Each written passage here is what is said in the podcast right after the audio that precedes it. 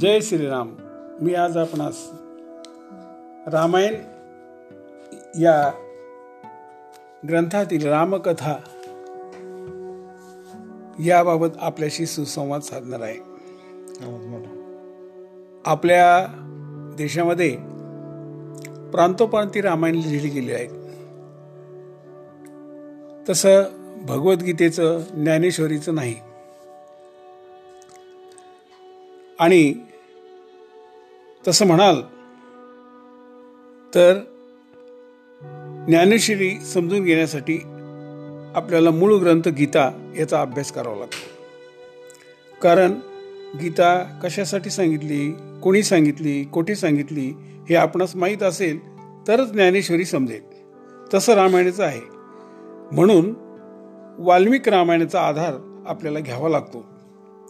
वाल्मिक रामायणात विस्तारपूर्वक सांगण्यासाठी वाल्मिकाने प्रयत्न केलेला आहे. आणि नाथ महाराजांनी भावार्थ रामायणातून आपल्याला विस्तारपूर्वक रामायण सांगितलेलं आहे. आपल्या देशामध्ये जवळजवळ दोनशे रामायणाचे ग्रंथ आहेत. आता त्याचा एक प्रसंग मी तुम्हाला सांगतो की रामायणामध्ये एक घडलेला प्रसंग आहे पण अनेक रामायणात तो वेगवेगळ्या प्रकारे सांगितले गेला आहे. तो प्रसंग कोणता? तर सीतामातेचा जन्म. सीतामातेचा जन्म कुठे झाला? तर आपल्याला जी कथा माहीत आहे की जनकाच्या राज्यामध्ये एका शेतकऱ्याला एक पेटी सापडली आणि ती पेटीमध्ये जी कन्या निघाली ती सीता होती ती जनकाला त्याने स्वाधीन केली. पण अद्भुत रामायणामध्ये मात्र याची कथा वेगळीच सांगितलेली आहे. एका जंगलामध्ये रावण ज्या वेळेला फिरत असताना त्याला काही साधू तिथं तप करताना दिसले.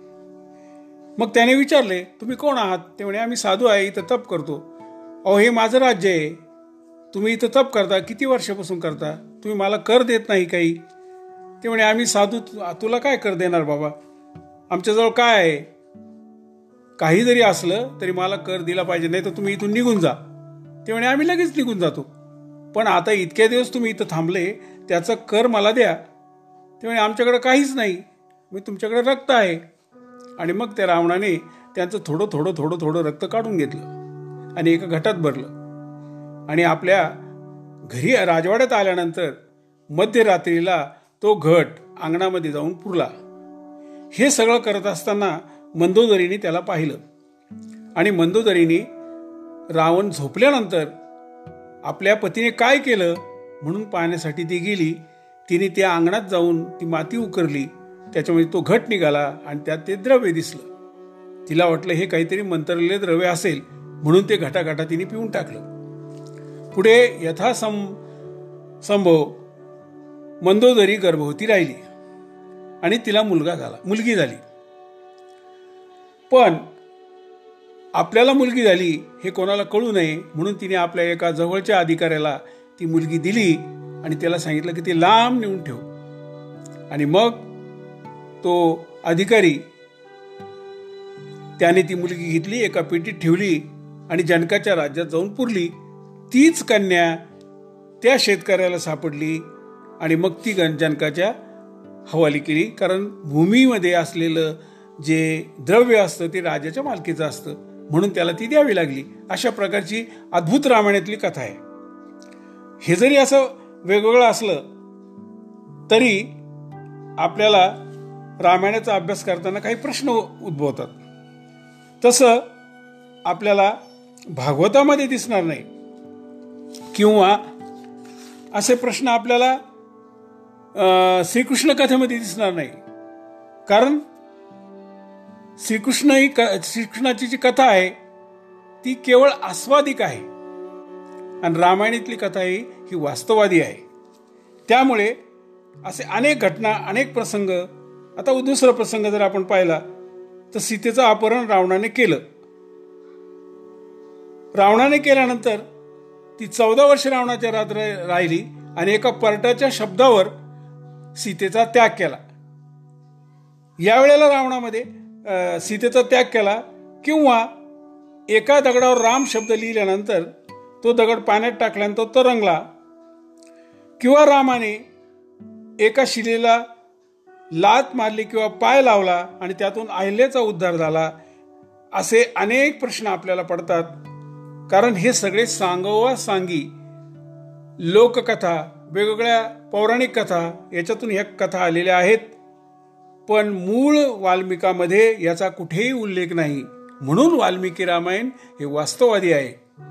आपण एखादं रामायण सांगताना जर आपल्याला विस्तार करायचा असेल तर आपण भावार्थ रामायणाचा नाथ महाराजांनी लिहिलेल्या भावार्थ रामायणाचा उपयोग करतो. पण खऱ्या अर्थानं आपल्याला रामायणाचा जर अभ्यास करायचा असेल रामायणाची रामायणाशी सुसंवाद साधायचा आणि रामाचं खरी चरित्र जाणून घ्यायचं असेल तर वाल्मिक रामायणाशिवाय पर्याय नाही. आणि म्हणून आपण वाल्मिक रामायणाचा या सर्व घटनांची कारण मीमांसा त्याच्यात दिलेली आहे. वाल्मिक रामायणाचा अभ्यास करणे गरजेचे आहेत. भागवतामध्ये असे प्रश्न पडत नाही. कारण भागवत हा एकच ग्रंथ आहे. तसंच कृष्णकथेमध्ये सुद्धा विविध घटनेचा मागावा घेतला असता आपल्याला कोणताच प्रश्न येत नाही. गोवर्धन श्रीकृष्णाने कसा एका बोटावर उचलला? कृष्णाला सोळा हजार आर्य पत्न्या होत्या. असे विविध प्रश्न उद्भवत नाही कारण ह्या सर्व लीला आहेत. तसं रामायणामध्ये नाही. रामायण हे अनुकरणीय आहे म्हणून हा ग्रंथ श्रेष्ठ मानला जातो. याचं कारण राम हे दैवत आहे. आणि कृष्ण हे चमत्कारिक घटनाने घडलेल्या घटनेवर आधारित त्यांचे कथा आहेत. म्हणून रामायणचा अभ्यास करताना आपल्याला वाल्मिक रामायणाचा आधार घ्यावा लागतो. रामकथा आपण ऐकल्यानंतर त्याच्या प्रस्त प्रसंगाचं सविस्तर विवेचन जर आपल्याला पाहायचं असेल तर ते आपल्याला याच्यामध्येच भेटतं. आता उदाहरणच आपण धरलं. रामायणा सुरुवात रामायणाची सुरुवात बालकांडापासून होणार आहे. आणि आपण ऐकलेल्या रामकथा या बऱ्याच कथाकारांनी सांगितलेल्या गोष्टीवरून ज्ञात आहे. त्यामध्ये कुठल्याही प्रकारचं तथ्य असेल नसेल कदाचित पण वाल्मिकी रामायणमध्ये प्रत्येक गोष्टीचा आधार दिलेला आहे. उदाहरणार्थ सीतेचा त्याग करायचा. सीतेचा त्याग हा रामकथे रामा रामाने केला. तो एका पर्यटन शब्दाने केला का? तर अजिबात नाही. वाल्मिकी रामायणमध्ये पर्टाचा रजकाचा धोब्याचा उल्लेखच नाही. घराघरामध्ये अशी वंदता होती की चौदा वर्ष रावणाच्या घरात राहिलेली स्त्री राम रामाने कशी ठेवली? अशा प्रकारे प्रत्येक घरात ही चर्चा होती. आणि म्हणून राजा राम राजा रामाला वाटलं की आपल्या जनतेचा कौल आपल्याला घ्यावा लागेल. आणि त्यांनी तो ऐकल्यानंतर मग त्यांनी खरोखर तिचा त्याग केला. ही अशी खरी कथा आहे. सेतुबंधनाच्या वेळेला सुद्धा जर आपण विचार केला हा प्रसंग वाणाराने दोन दगड घेतले त्यावर राम लिहिलं आणि ते दगड सोडले किंवा तरंगले आणि मग सेतू झाला. हे भावनिक बाब असू शकते. रामकथेमध्ये हेच सांगितले जाते हे आपण ऐकलं आहे पण वाल्मिकी रामायणामध्ये याला असं कुठेही सांगितलेलं नाही. त्यात जे वास्तव आहे तेच सांगितलं आहे. जे आज जे सी पी बुलडोझर याने रस्ते बनवले जातात. तसं सेतू बांधण्याच्या वेळी सुद्धा मोठे मोठे यंत्र आणून त्याद्वारे डोंगर फोडून मोठे मोठे दगड समुद्रात टाकले होते. आणि हे पूल बांधण्याचे काम करण्यासाठी त्यांच्याकडे दोन इंजिनियर होते नल आणि नील जामुवंत त्या काळात सुद्धा इंजिनियर होते आणि त्यांच्या देखरेखीखाली तो सेतूबंधनाचा पूल तयार झाला.